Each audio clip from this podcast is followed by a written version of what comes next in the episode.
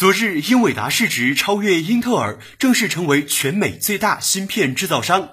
这已经不是英特尔第一次被竞争对手超越了，比如三星、台积电都曾做到。虽然英伟达目前的销售额与英特尔相去甚远，市盈率几乎为英特尔的四倍，但是其前景却被投资者所看好。这件事情反映出的一个问题就是，科技领域不存在强者恒强的局面。谁能够抓住未来的风向，就能够崛起；谁落后，就要被淘汰。